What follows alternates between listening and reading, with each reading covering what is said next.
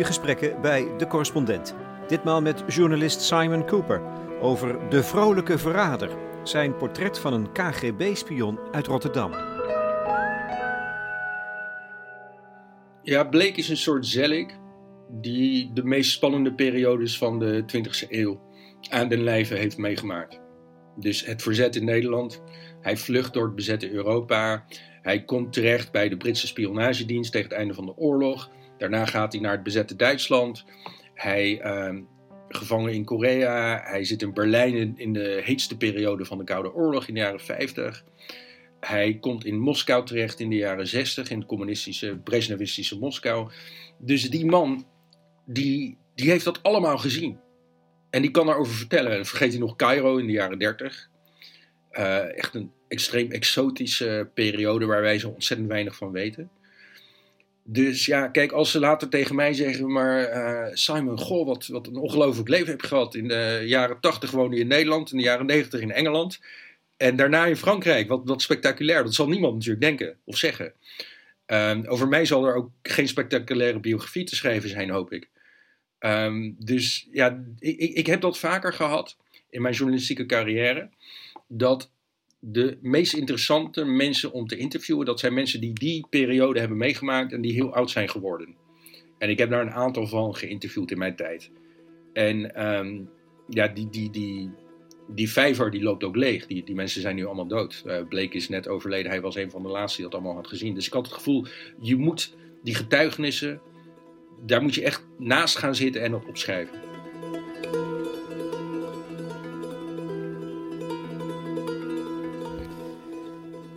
Zijn naam is George Blake, een jongen uit Rotterdam, half Brits, half Joods ook, die uitgroeide tot een van de belangrijkste dubbelspionnen van de Koude Oorlog. Hij overleed vorig jaar op hoge leeftijd in Moskou. En dat is de stad waar Simon Cooper hem één keer heeft aangetroffen voor een lang gesprek dat plaatsvond op de dacha van Blake. Het zou me niet verbazen als er op basis van het boek dat Simon Cooper dit jaar over de spion publiceerde, nog eens een film gemaakt wordt. Het schijnt dat Hitchcock met het idee heeft gespeeld, maar die was inmiddels te oud geworden. Cooper zelf is een vooraanstaande journalist die veel over sport en de oorlog heeft geschreven en nu alweer decennia vanuit standplaats Parijs een column schrijft voor de Financial Times. Het gesprek over de spion Blake dat plaatsvindt via internet is dus ook een gesprek over journalistiek. Ik vertel hem dat het interview voor mij s'nachts al begonnen is. Ik weet niet meer of ik het droomde of dat het een halfslaap was. Maar ik, ik, ik, ik, herinner me dat ik dacht, ja, ik moet hem beginnen met de vragen over de, de, de, de realiteit en hoe complex dat is. De realiteit. Dat het altijd gelaagd is en wat dat, en wat dat betekent voor journalist zijn. Maar vanmorgen vond ik het een vrij onzinnige insteek. Nou, ik vind het geen slechte vraag. Um, ik moet dan denken aan John Updike. Die wilde zelf uh, dat er geen biografie van hem kwam. Want hij zei, het zit er eigenlijk altijd naast. Het is nooit... De biograaf slaagt er nooit in in de voeten van de persoon te stappen. Dat, dat kan ook niet in, zijn schoenen staan. En um, dus elke versie van jouw leven, dat klinkt onecht als je het zelf leest. Nou, Blake heeft dit boek dan niet gelezen, maar ik kan me voorstellen dat dat zo werkt. En ja, wat wij als journalisten en schrijvers doen, is altijd proberen de realiteit te vangen en het lukt nooit. Ben je daarvan bewust? Jij ook als journalist? Zo ervaren? Um, nee, ik ben denk ik als ik werk toch wel optimistischer. En ik, ik vind het mooi, af en toe hoor je dan van iemand waarover je hebt geschreven, dat die zegt van ja, zo is het inderdaad. Um, en heel af en toe dat die persoon het gevoel krijgt van um, jij hebt beter geuit hoe ik in het leven sta dan ik zelf had gekund. Dat heb ik een paar keer meegemaakt. Maar, maar goed, dat is misschien, ben je misschien ook te positief voor die persoon geweest. Maar um, ja, het is een soort um, buiksprekerij soms. Dat je probeert die persoon te worden. Dat heb je dus ook bij George Blake gedaan. Of in ieder geval geprobeerd.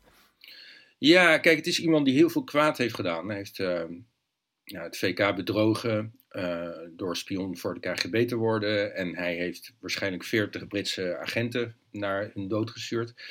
En ja, het is een massamoordenaar, in feite.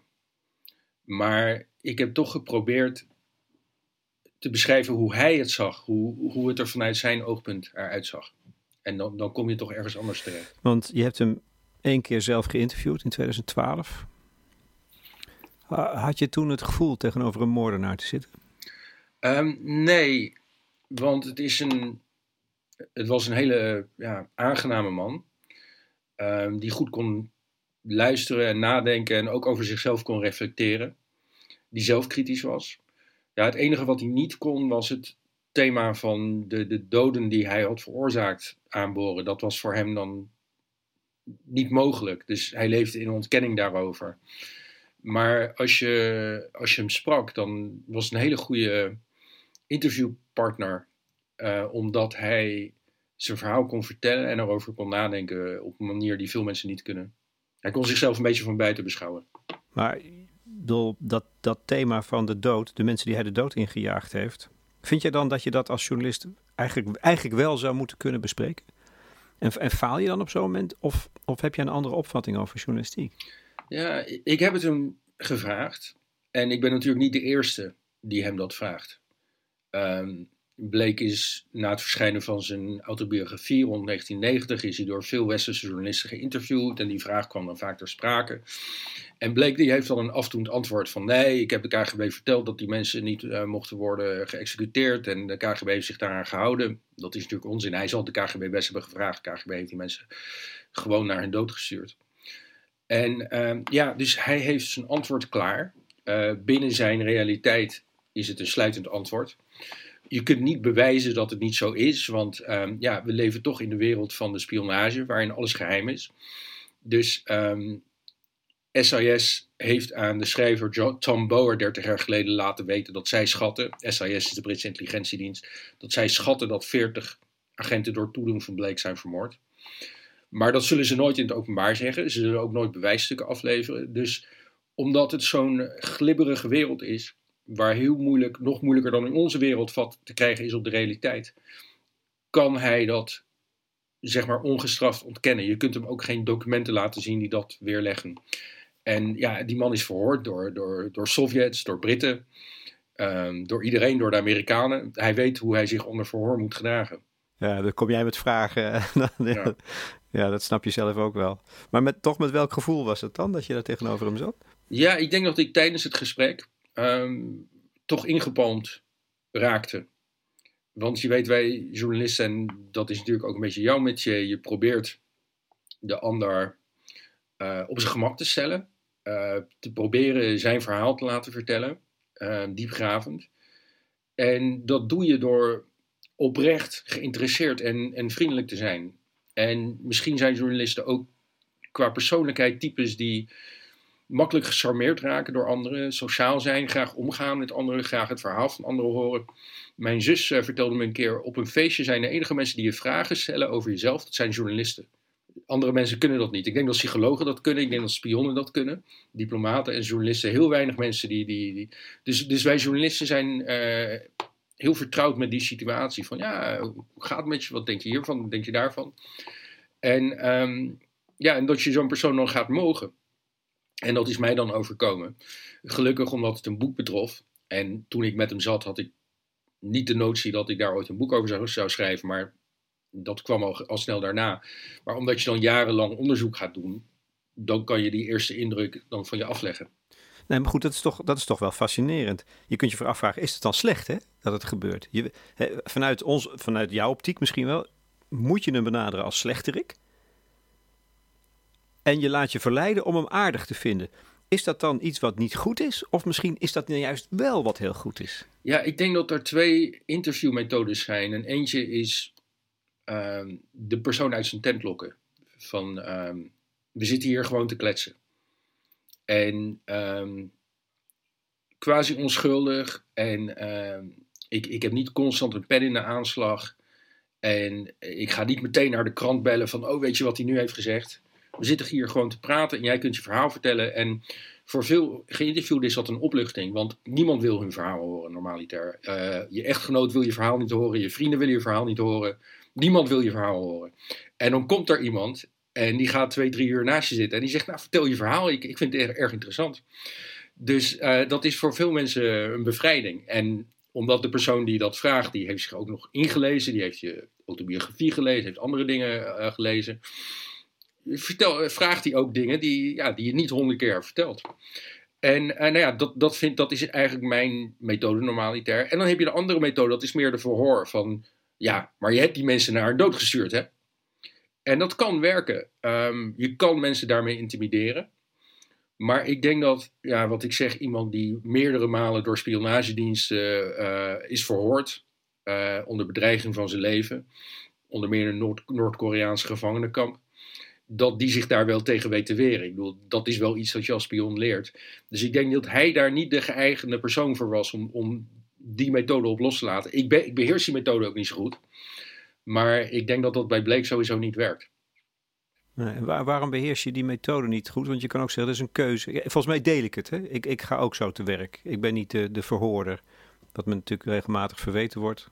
Ja, hij gaat helemaal mee. Terwijl ik haat het om vanuit wantrouwen te moeten interviewen. Ik, ik, jou ook omdat ik geïnteresseerd ben. Dus wat zou, wat, wat zou het wantrouwen dan kunnen zijn? Maar hoe zit het dan bij jou? Waarom maak je die, maar waarom maak je die keuze tegen het verwijt in dat je daarmee een slechte journalist bent? Nou, ik denk dat A, karakterologisch uh, ben ik van de Rutger Bregman school. De meeste mensen deugen. Ja. Uh, sorry, maar ik, ik, ik denk niet van iedereen zit me voor te liegen.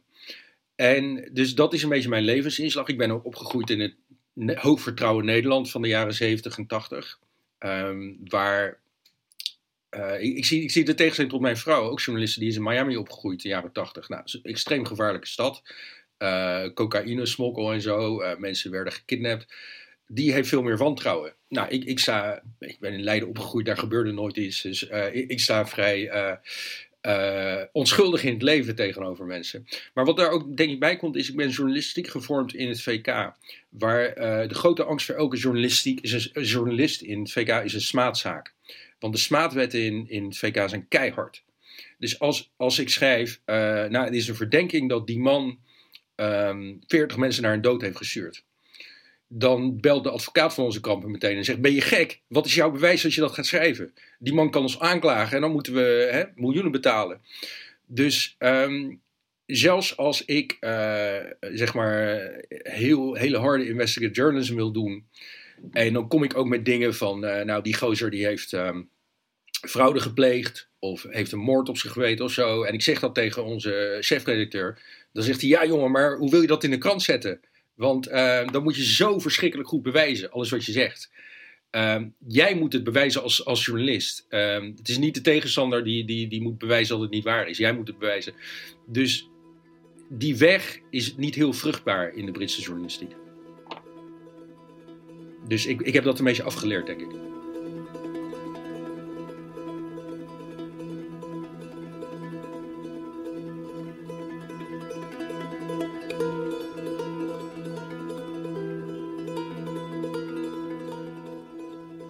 Um, je hebt Simon met de vrolijke verrader eigenlijk een onwaarschijnlijk verhaal verteld. Is het dan ook in jouw besef geweest, ik moet dat waarschijnlijk maken? Is dat je eerste taak als schrijver als je dit optekent? Nou, het is voor ons een onwaarschijnlijk verhaal, omdat wij zijn opgegroeid in een veilige wereld. Uh, jij en ik zijn in West-Europa vooral opgegroeid en daar gebeurde nooit iets.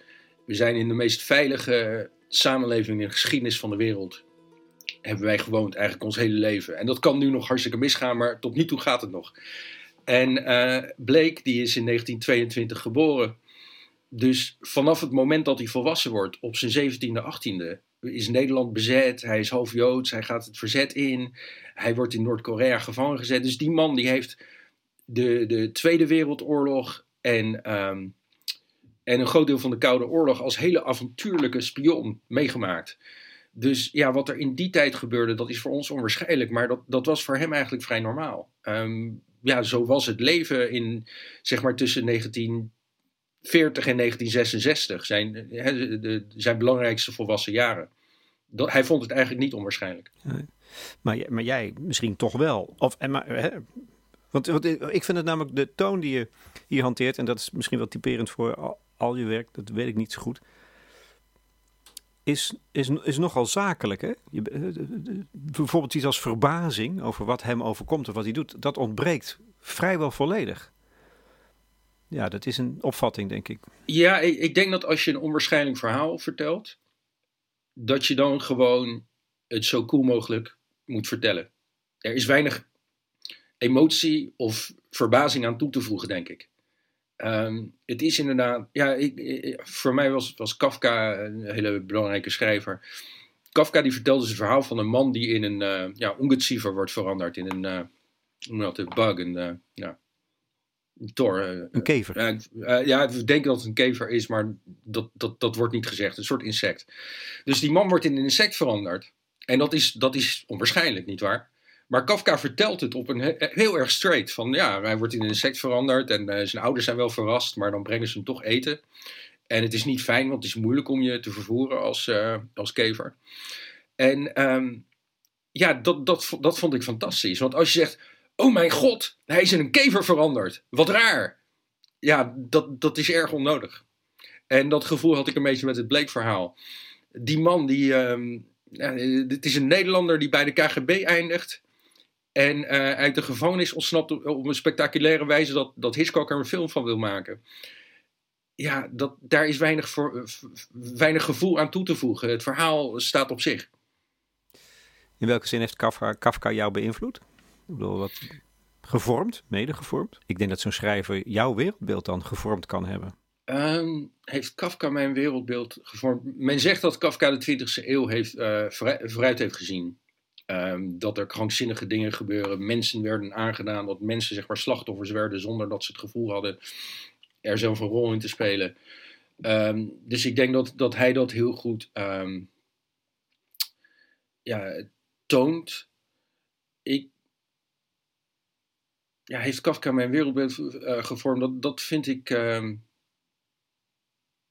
ik denk dat, dat ik als journalist ik heb natuurlijk een wereldbeeld. Iedereen heeft een wereldbeeld. Maar ik beschouw mezelf meer als een soort uh, timmerman. Dus um, ik vind het heel leuk om tafels te timmeren. Dus elk verhaal dat je schrijft is een tafel. En ik, ik kan tafels timmeren en ik doe dat graag en ik blijf ze timmeren. En uh, van Kafka heb ik geleerd. Kijk, hij is natuurlijk een meester. Maar ik heb een beetje van hem geleerd en van Orwell hoe je een goede tafel timmert. En dat doe je niet op een hele barokke wijze. Dat, dat is niet mijn stijl. Um, ik vind een mooie tafel vind ik meer een beetje uh, zeg maar mid 20e eeuws Deens. Dat, je het heel, uh, dat het uh, mooi structureel staat, niet heel complex te begrijpen is en niet met hele, heel veel barokke details is versierd. En dat heb ik van Kafka, dat heb ik van Orwell denk ik, proberen te leren.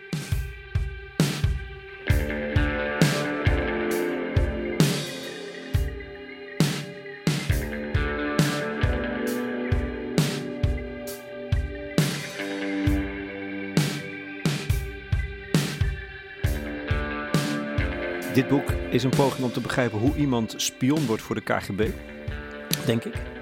Dat is, dat is het in eerste plaats. Ja, dat is, dat is een van de dingen. Ik zou zeggen, het is een, uh, een soort Netflix-serie van de 20e eeuw. Dus de, de periode, zeg maar 1940, 1970. Dat proberen vast te leggen aan de hand van iemand die er altijd bij zat, die er altijd op zat.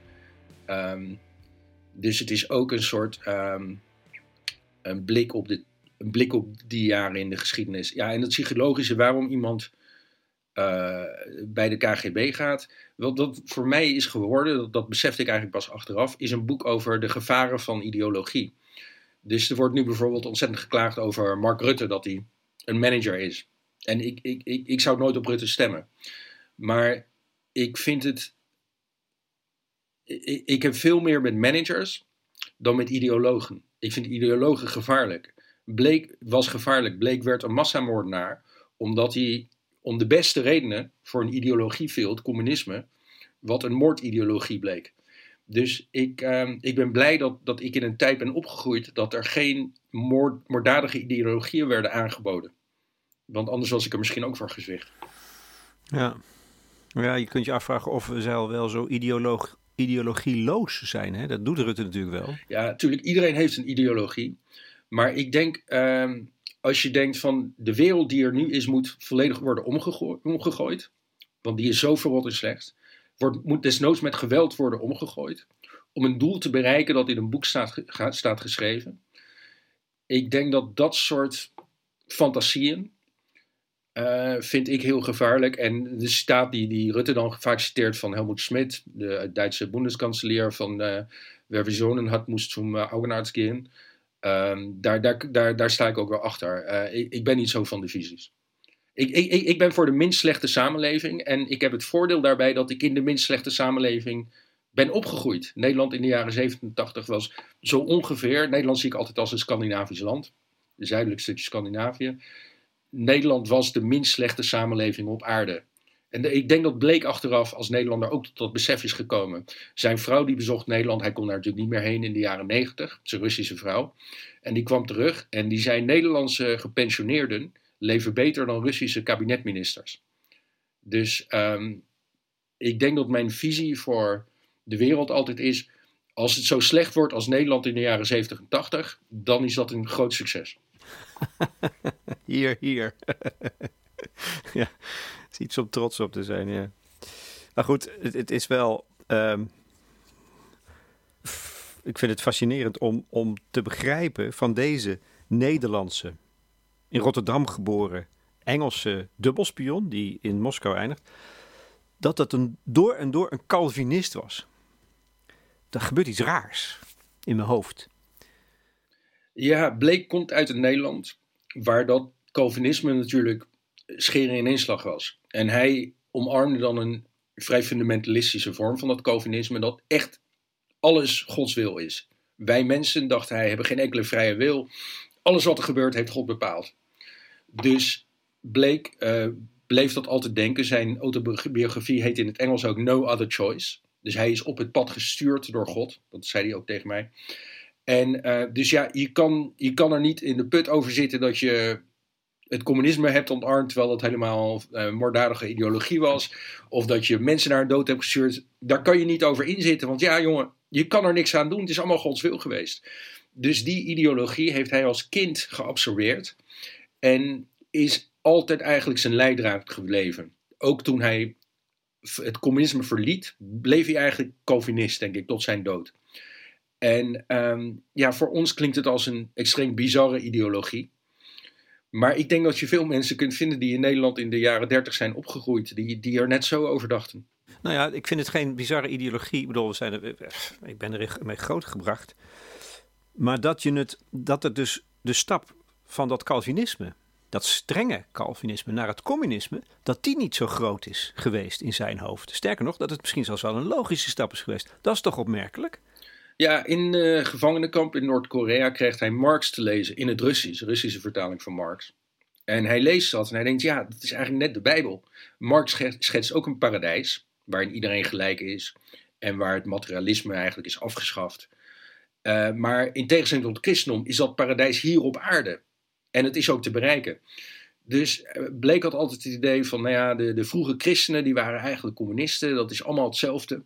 Dus um, hij hij had ook dominee willen worden. Maar omdat hij in het bezette Nederland, uh, sorry, in het bevrijde Nederland na de oorlog en daarna in het bezette Duitsland na de oorlog, heeft hij eigenlijk uh, te veel wijn en vrouwen en uh, feest uh, meegemaakt.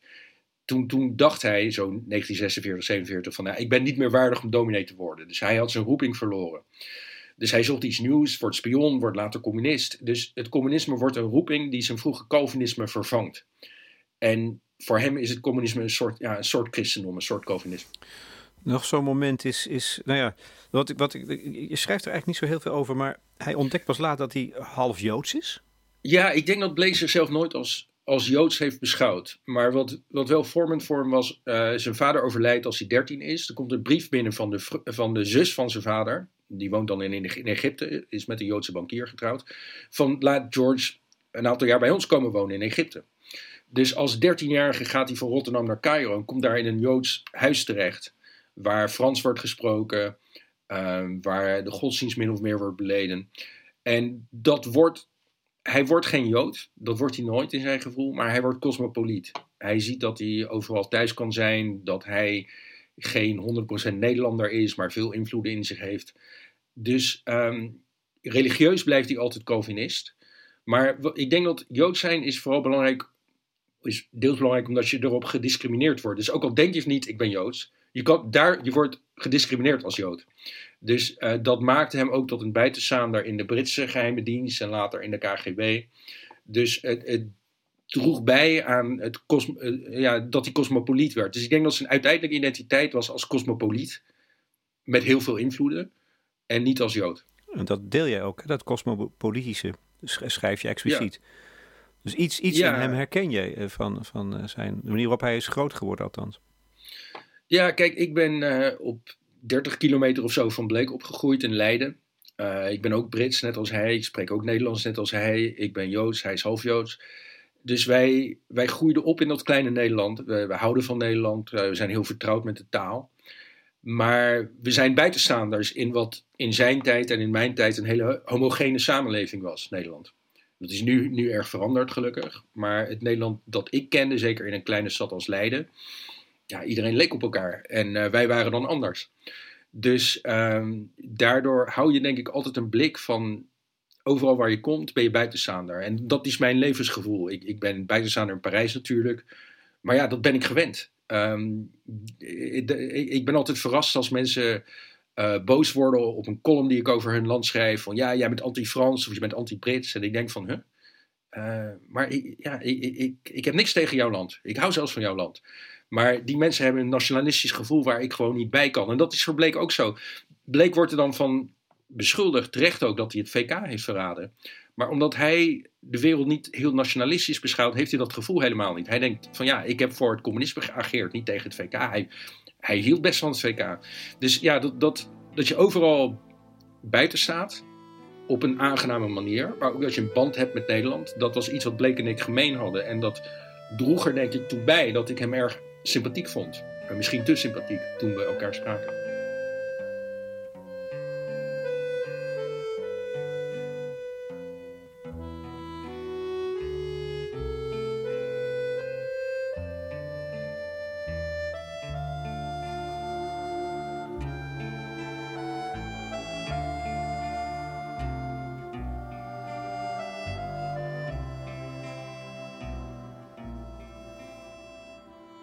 Misschien nog even recapituleren. Wellicht zijn jullie de draad kwijt.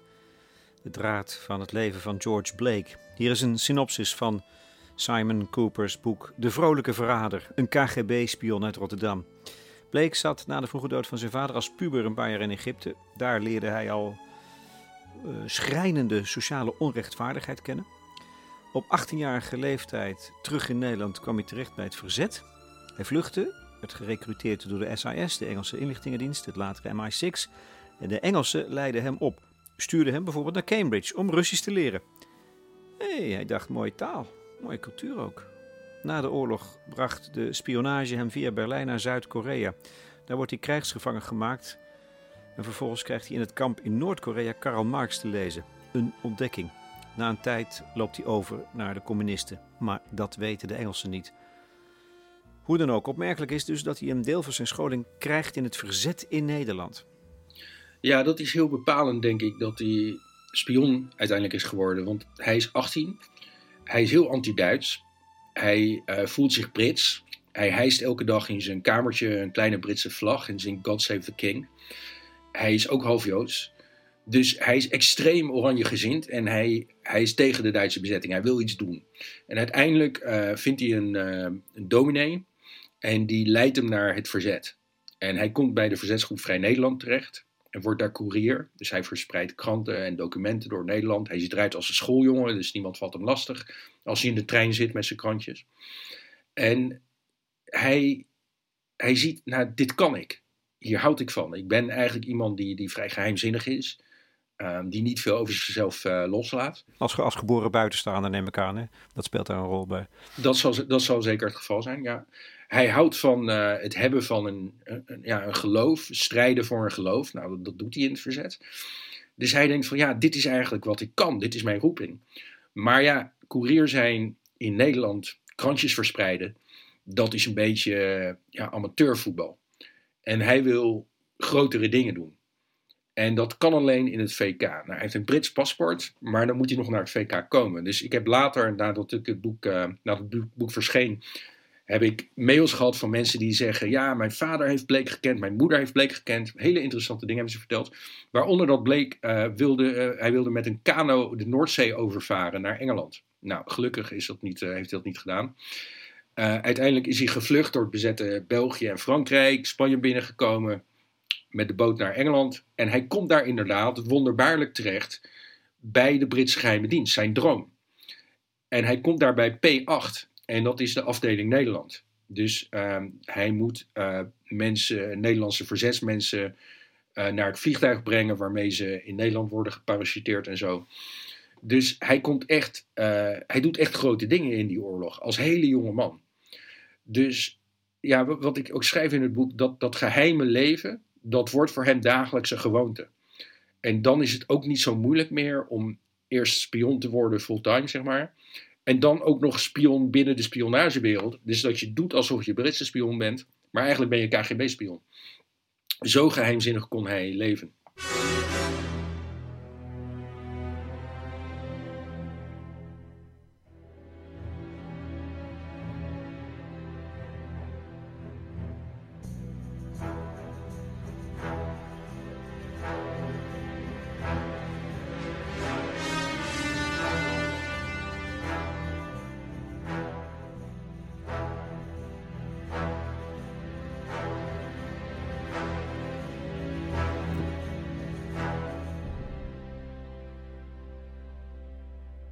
Hoe was, het, hoe was het nou echt, die wereld, om in te leven? En, en jarenlang dat dubbelleven te leiden, dat drie, vier dubbelleven te leiden? Ja, ik denk dat.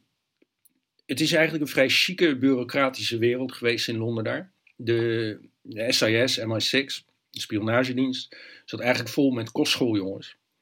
Uh, die elkaar kenden, die elkaar ook vertrouwden, omdat ze uit hetzelfde milieu kwamen. En het begon in de jaren 20, 30 als een soort spel, gespeeld door een aantal gentlemen. Nou, in de oorlog recruteren ze honderden nieuwe mensen. En nou, Blake vinden ze fantastisch, want hij spreekt Duits, hij spreekt Nederlands, hij spreekt Frans. En uh, later laten ze hem Russisch leren. Dus hoe is dat? Je komt daar als buitenstaander binnen. Hij had altijd een Nederlands accent als hij, uh, als hij Engels sprak.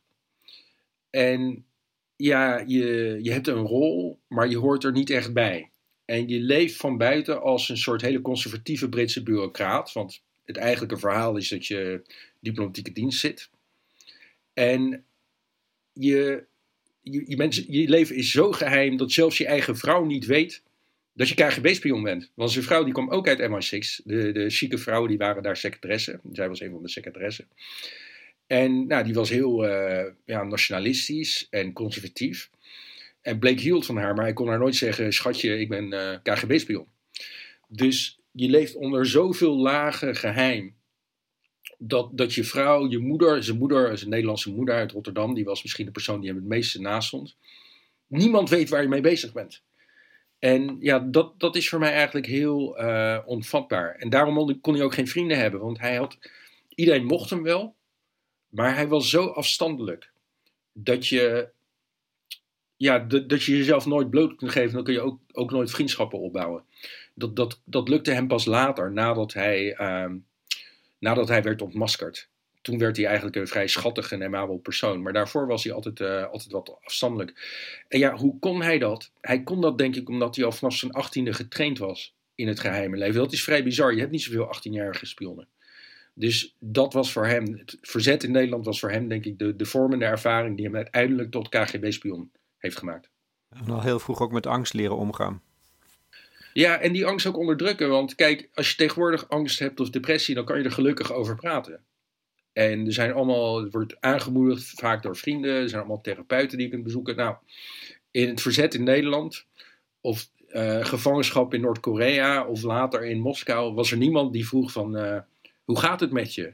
Heb je misschien PTSD? Nee, die vraag is hem nooit gesteld. Dus hij moest, hij moest ermee leren omgaan met, met die angst. En dat doet hij ook door, door onderdrukken. Het onderdrukken van zijn gevoelens en het onderdrukken van uh, wetenschap dat die mensen heeft gedood.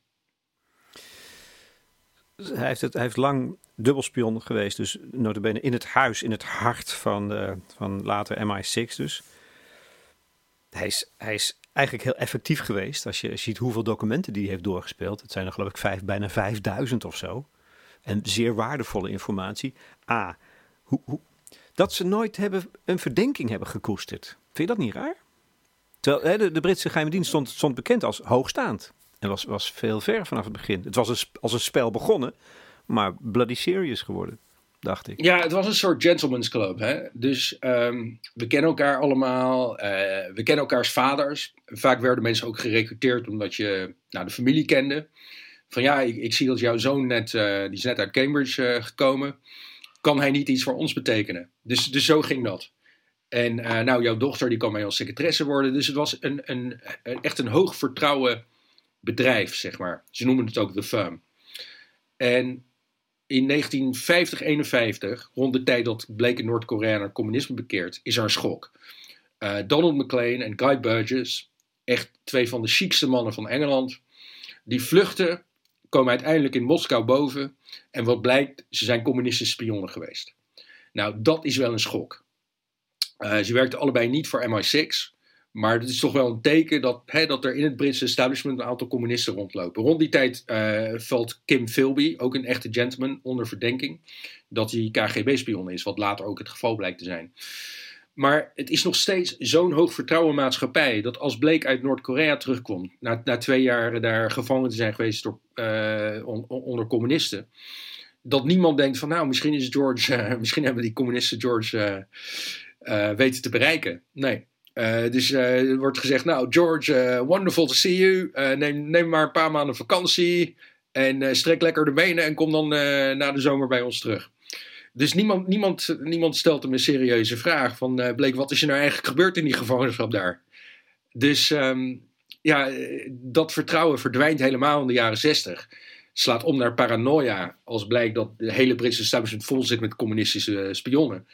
Maar in 1950 eh, was dat nog niet zo. Eind van het liedje is dat hij heel als spion buitengewoon goed werk levert tot hij ontmaskerd wordt.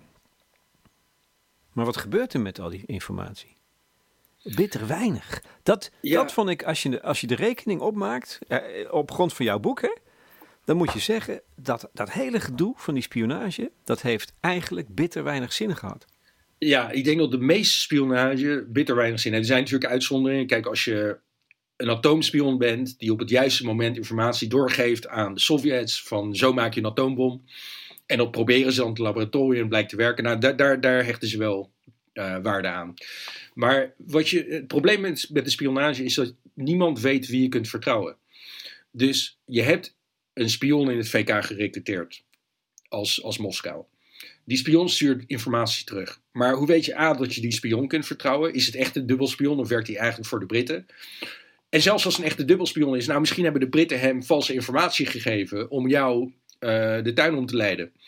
Dus je weet nooit wat je moet vertrouwen. En dan heb je ook nog het Sovjet-systeem waar de mening van de baas bepalend is. Dus als de, als de informatie van de spion in strijd is met de mening van de baas, dan gooi je de informatie van de spion weg. Het belangrijkste voorbeeld was Stalin. Stalin die dacht, nou, Hitler die gaat ons niet aanvallen. Hitler eh, die doet zoiets niet. Dus er komen eigenlijk dagelijks, eh, komt dagelijks informatie binnen in 1941 bij Stalin van nou, Hitler gaat aanvallen. Hitler gaat de Sovjet-Unie binnenvallen. En op een gegeven moment wordt de datum doorgegeven door de Britten en door Richard Sorge, Sovjet-spion in Tokio. Op 22 juni 1941 komt de Duitse inval. Nou ja, dus je hebt fantastische intelligentieinformatie. Maar dat wordt allemaal weggegooid. eh, want Stalin zegt: nee, dat is niet waar. Die gozers zitten te liegen. Op Hitler kan je vertrouwen. Dus ja, wat heb je dan aan die spionage? Als je het niet vertrouwt. Dus dat is eigenlijk een. eh, dat, dat besefte bleek later ook zo'n rode lijn in de Sovjet-spionage. Ze hadden hele goede informatie van communistische eh, dubbelspionnen in het Westen. En dat vertrouwden ze niet. Dus ja, ik, ik kom vaak terecht bij waar, waar, wat John Le, Carré eigenlijk zei. Het is, het is eigenlijk allemaal zinloos, of bijna allemaal zinloos wat die mensen doen. Maar het is wel een hele spectaculaire gotische onderwereld.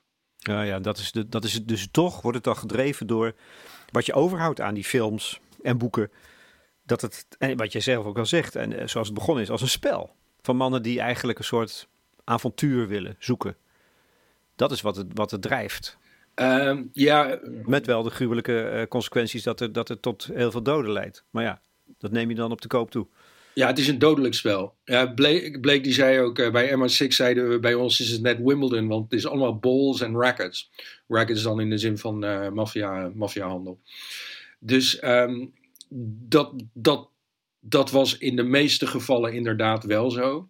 Wat denk ik belangrijk is aan de zaak Blake, wat, uh, de, de schade die Blake eigenlijk vooral heeft aangericht aan het VK als staat afgezien van de tientallen agenten, de honderden agenten die heeft verraden, die in de gevangenis zijn terechtgekomen of die zijn omgebracht. Maar de schade die hij en Philby en McLean en de anderen hebben aangericht op het VK als staat, is het zaaien van paranoia. En dat zie je nu met Trump ook. Ehm, dat er in, het, in de VS de laatste jaren is er nu vaak het idee van mensen aan de top van misschien werken ze voor Moskou. Misschien werken ze voor, een, voor de vijand. En dat, dat is ook vaak aannemelijk. En in het VK in de jaren 60 en 70 was het ook zo. Iedereen kwam onder verdenking te staan dat hij eigenlijk een Sovjet-spion was. Dus zelfs Harold Wilson, de premier, kwam onder die verdenking. En er waren mensen binnen MI6 die dachten: het is een KGB'er. Dus dat is natuurlijk, ehm, als je zoveel paranoia weet aan te verrichten in de hart van de vijand, dan heb je iets, iets verricht als spionagedienst. Ja. Dus andersom niet gelukt, geloof ik. Wel?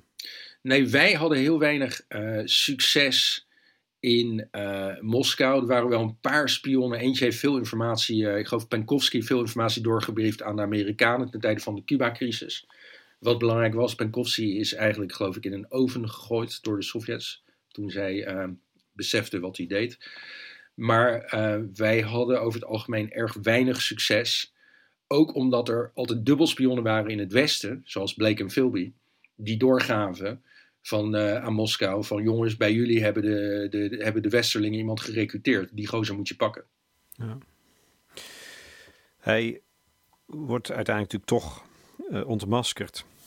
Dat was op een gegeven moment onvermijdelijk geworden. Hij uh, slaat vrij snel door, begrijp ik uit je boek. Um, wordt in de gevangen, komt in de gevangenis terecht en na een paar jaar weet hij te ontsnappen. Miraculeus. Vind ik ook ongelooflijk trouwens, hoe, dat kan.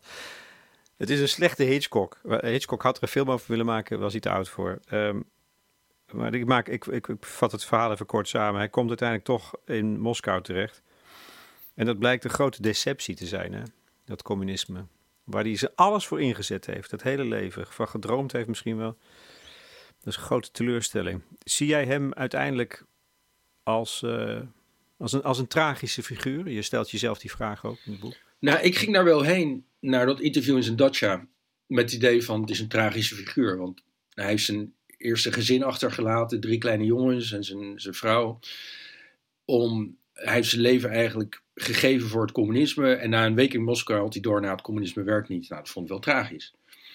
Dus aan het einde van het gesprek zei hij tegen mij van, ja joh, je hebt mij een verhaal aangehoord. Wat vind je er eigenlijk van? En dat, vond ik eigenlijk wel een zelfreflecterende vraag van hem. En ik zei, nou, ik, ik ben verbaasd, want ik had, een, ik had een meer tragisch figuur verwacht. En hij moest heel hard lachen. En hij zei, nee, tragisch ben ik niet.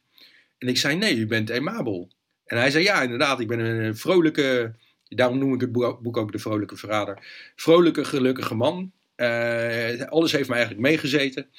En uh, ik ben helemaal niet tragisch. En ik denk dat, um, kijk, hij komt daar dus aan in 1967. Hij ziet, nou, uh, Moskou is gammel, is, is oud, niets werkt. Het is een dictatorieel systeem. Het is niet waar ik van had gedroomd. Het is niet het Calvinistisch paradijs op aarde. Maar hij dacht van, ja, ik moet toch verder. En hij sprak erg goed Russisch. Hij hield ook van Rusland als, als cultuur, als land. Hij had een jaar op Cambridge gezeten, in eind jaren 40, had daar Russisch geleerd. En hij dacht van, nou, ik ga er gewoon wat van maken. En hij zei tegen mij dat hij die positieve instelling van zijn moeder had geërfd. En zijn moeder uit Rotterdam, die kwam ook vaak bij hem wonen in Moskou. Die zat daar vaak maandenlang samen met hem in een flat. Uh, die, die vond het eigenlijk prachtig om met haar volwassen zoon weer te kunnen samenleven. Dat is natuurlijk de droom van veel moeders, denk ik. En um, ja, dus, dus hij dacht van, nou, ik ga er gewoon wat van maken. En hij ontmoette een Russische vrouw, Ida, die ik dus ook uh, heb, uh, heb ontmoet toen ik hem in 2012 interviewde. En hij bouwt een tweede leven op. Dus eigenlijk uh, ja, erg wonderenswaardig. Ook omdat het een cosmopoliet is. Dus hij denkt van, nou, ik zit hier niet in exil. Hij, hij leerde Kim Philby kennen. En Philby leeft echt in exil. Die las de Times, die luisterde naar cricket op de radio, Brits voetbal op de radio. En uh, bleek die dacht van nee, ik ben hier in Rusland, ik ga er wat van maken. We prijzen hem gelukkig. Ehm, een, een, parallel die je trekt naar het nu. Kan je iets van hem leren? Over zijn ontwikkelingen, zijn, zijn psyche, over uh, de, de, de, jihadisten of andere extremisten hè, van vandaag de dag? Je, je roept die vraag een paar keer op.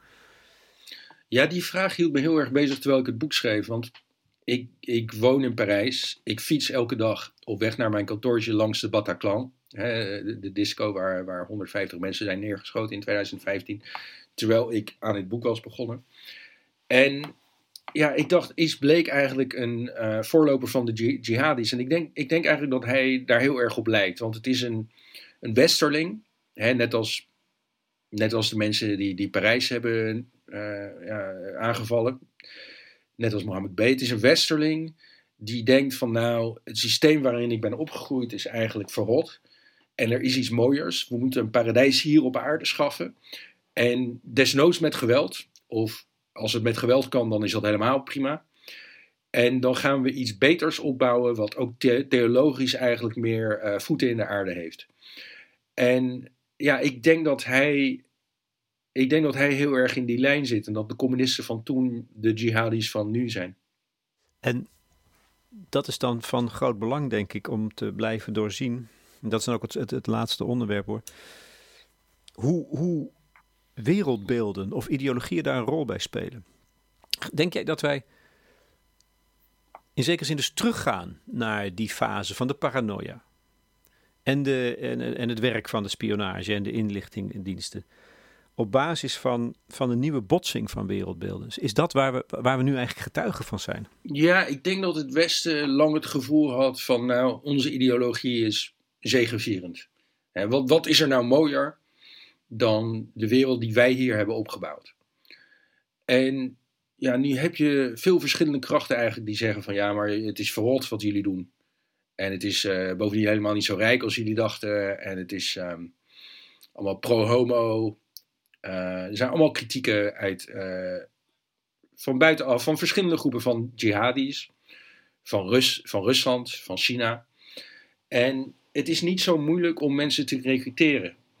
Uh, als, je, als je ISIS bent, ja, dan zijn er veel jonge moslimmannen of, of bekeerlingen die je kunt vinden als je Rusland of China bent, er zijn zoveel uh, Russen en Chinezen die in het Westen wonen en die perfect Engels spreken of de taal, de lokale taal spreken. Ik wil nu geen paranoia tegen die mensen oproepen, want natuurlijk de meeste Russen en Chinezen in, westerse landen die identificeren met dat land en die, zijn die leven daar graag en zo. Maar je kunt, je hebt een vijver om uit te vissen als spionagedienst, wat het heel makkelijk maakt om nieuwe bleeks te vinden, nieuwe bleeks te recruteren voor Rusland, voor China, voor de jihadis. Terwijl dat in de jaren 50, toen Rusland dat deed, toen Rusland hem recruteerde, was ontzettend moeilijk. ze hebben zoveel werk daaraan besteed. Ze waren zo trots dat ze één agent in de Britse geheime dienst hadden in Londen. Nou ja, uh, nu, nu moest je eigenlijk om lachen. Kijk, nu heb je elektronische spionage. Dus de Russen die weten sowieso wat de Amerikaanse regering doet, want uh, ze hebben hun computers gehackt. Maar je hebt, uh, je hebt ook allemaal toegangswegen tot iemand als Trump. Kijk, de, de Russen die kenden Trump al 30 jaar voordat hij president wordt. Ik denk dat er in Mar-a-Lago, het landhuis van Trump in Florida, toen hij president was, dat er onder de, de obers en de schoonmaaksters een, uh, meerdere spionnen waren. Waarom niet? Waarom zou je als China of Rusland niet die mensen gaan recruteren? Van de president komt er, iedereen steekt de president aan over wat hij wil. Ja, natuurlijk moet je daarbij zitten en het is niet zo moeilijk. Dus um, ja, wij worden ideologisch veel meer bestookt dan jarenlang het geval is geweest. Want kijk, het communisme was eigenlijk, had als ideologie eigenlijk verloren uh, rond 1950 al. Ze, ze winnen wel terrein uh, geografisch, hè, ze, ze, veroveren China. Ja, eind jaren 40 veroveren ze Oost-Europa. Maar er zijn steeds minder mensen die geloven in het communisme. En na de jaren van zeg maar 1980 is dat echt wel ten einde. Dus nu zijn er andere ideologieën die, die, die het makkelijk vinden om mensen te recruteren in het Westen. En dat is er lang niet geweest. En hoe vind je dan eh, dat wij ons hier in het Westen te weer zouden moeten stellen? Met jouw inzicht in, de, nou ja, in het resultaat van de spionage in de jaren 60? Ja, ik denk. ik denk dat het voor open maatschappijen als ons heel moeilijk is om, ehm, ja, om, te, proberen, om, de, om te proberen elke spion, elke jihadi te vinden. Ik denk dat dat niet gaat lukken. Ik denk dat je een zekere ja, lekkage moet accepteren. Dat er mensen in, binnen onze samenlevingen zijn die tegen onze samenlevingen ageren. En dat je denkt, nou, als open maatschappij trekken wij uiteindelijk toch aan het langste einde. Want dit zijn toch de meest aangename plekken om te wonen. En ook de plekken waar de, de, de gewone burger het het beste heeft. Dus hè, ook met de opkomst van China is de gemiddelde Griek nog steeds veel rijker dan de gemiddelde Chinees. De gemiddelde Griek is rijker en heeft betere sociale bescherming dan de gemiddelde Rus. Dus de gemiddelde Griek is vrijer om zich te uiten dan de gemiddelde Rus of Chinees. Dus uiteindelijk moet je zeggen van ja, die, die, die ideologieën gaan toch afdoen. En wij gaan winnen, maar we zullen zeker op, weg naar die overwinning. Ja, je hebt nooit een eindoverwinning. Uh, gaan we veel schade oplopen. En, en want je hebt het bijvoorbeeld over jihadis en, en van buiten Europa, Rusland en China. Maar je ziet toch ook, en dat is ook een, een knetterharde ideologie aan het worden, extreem rechts binnen onze eigen samenlevingen. Persoonlijk zie ik dat de laatste jaren, de laatste tijd, veel meer als een bedreiging, als een ontwrichtende bedreiging. Hoe zie jij dat? Ja, extreem rechts wordt ook gesubsidieerd uh, door Rusland natuurlijk. Dus, dus je kunt het ook zien als een soort uh, ja, fellow traveler beweging. Uh, dus dat zijn, dat zijn al een soort spionnen. Die, die, die, vullen, die vervullen de rol van spionage in feite. Ja, die, die vervullen de rol van Russische propaganda zou ik eerder zeggen. Ik, ik denk niet dat ze geheime documenten krijgen en doorspelen, want over het algemeen zitten ze niet in de regeringen. Ik denk dat we extreem rechts ook vooral moeten zien als een protestbeweging. Dus mensen stemmen op Baudet en Wilders in Nederland en op soortgelijke figuren in andere landen. In de wetenschap, Baudet of Wilders komt nooit in de regering. En nou, er was dat, dat heel twee jaar lang, tussen 2010 en 2012, steunt Wilders de regering. Die periode is grotendeels voorbij. Nederlandse partijen willen niet met hem in zee. Dus mensen die op Wilders en Baudet stemmen, die weten, we krijgen Rutte, of iemand die op Rutte lijkt, ervoor terug. En ik denk dat veel van hun kiezers dat ook prima vinden. Ze hebben liever dat het land bestuurd wordt door Rutte. Maar het kiezen, het stemmen op Baudet of Wilders is een soort uitdrukking van, een soort persoonlijke expressie. En uh, ja, een soort uh, stem van klacht. En in Italië zie je ook, als die partijen dan in de regering komen, dan merken ze uiteindelijk van ja, hè, de, de, de populistische, uh, het populistisch paradijs wat wij propageren. Dus we stappen gewoon uit Europa en we gaan terug naar 1980 of zo. Dat werkt niet. Dus je ziet dat in Italië die populistische partijen nu allemaal pro-Europese partijen worden. Dus ik wil niet zeggen er is geen alternatief. Maar er is zeker geen makkelijk populistisch alternatief. Dus ik denk niet dat we de, de kracht van die partijen moeten overschatten. Oké, dat is dan. Uh, nou goed dan weer prettig. Ehm, en als het gaat om ideologie überhaupt, hè, of dat wereldbeeld, wat ik altijd zo fascinerend vind.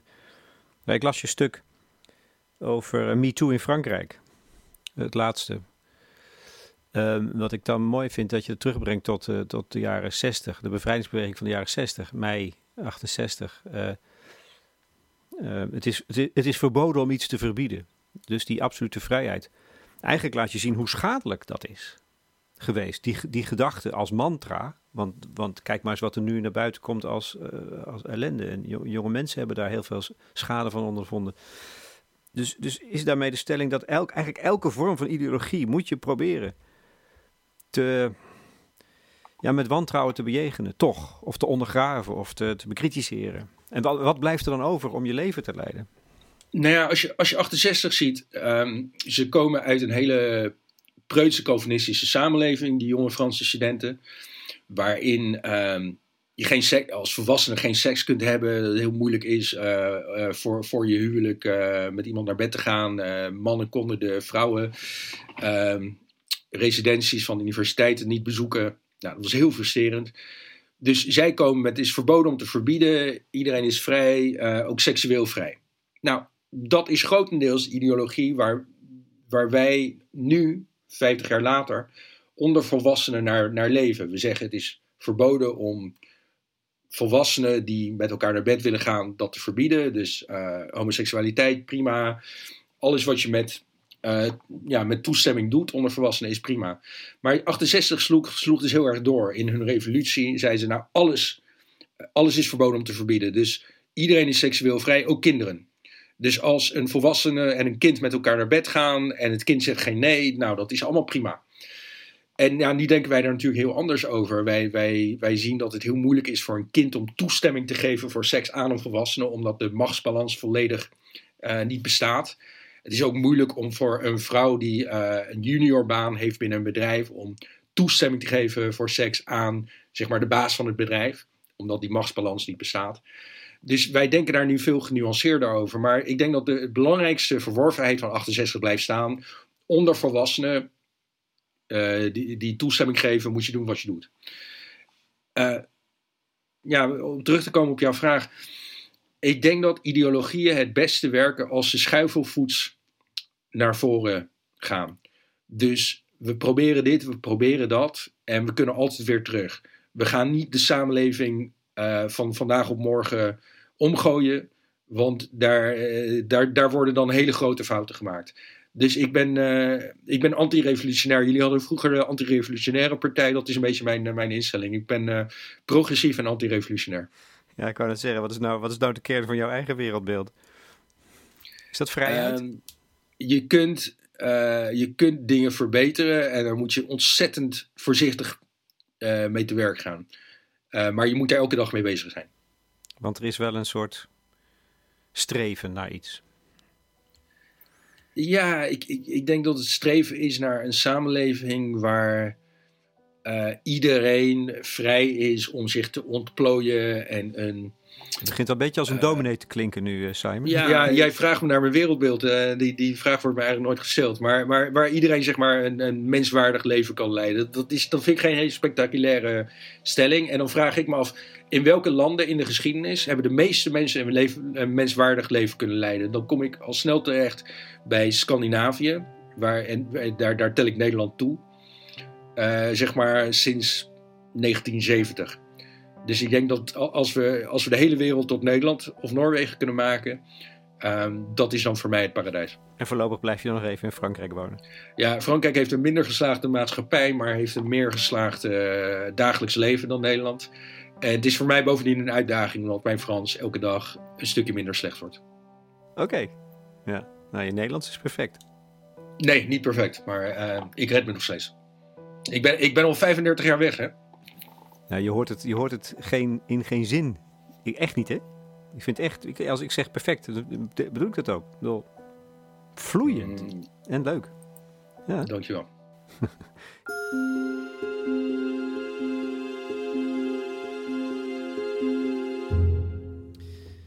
Simon Cooper in gesprek met Lex Bolmeijer voor de correspondent over zijn boek De Vrolijke Verrader.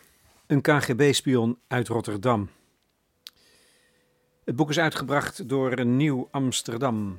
Voor commentaar en vragen verwijs ik naar de bijdragesectie op ons platform. Die staat open voor leden. En je bent al lid voor zeven tientjes per jaar. Daar krijg je een jaar lang dus kwaliteitsjournalistiek voor voorbij de waan van de dag. En ongecompliceerd is het nooit. De muziek tenslotte, ja, dat lag voor de hand. Ik nam iets uit de soundtrack van The Spy Who Came In From The Cold. En één keer slechts het thema van James Bond.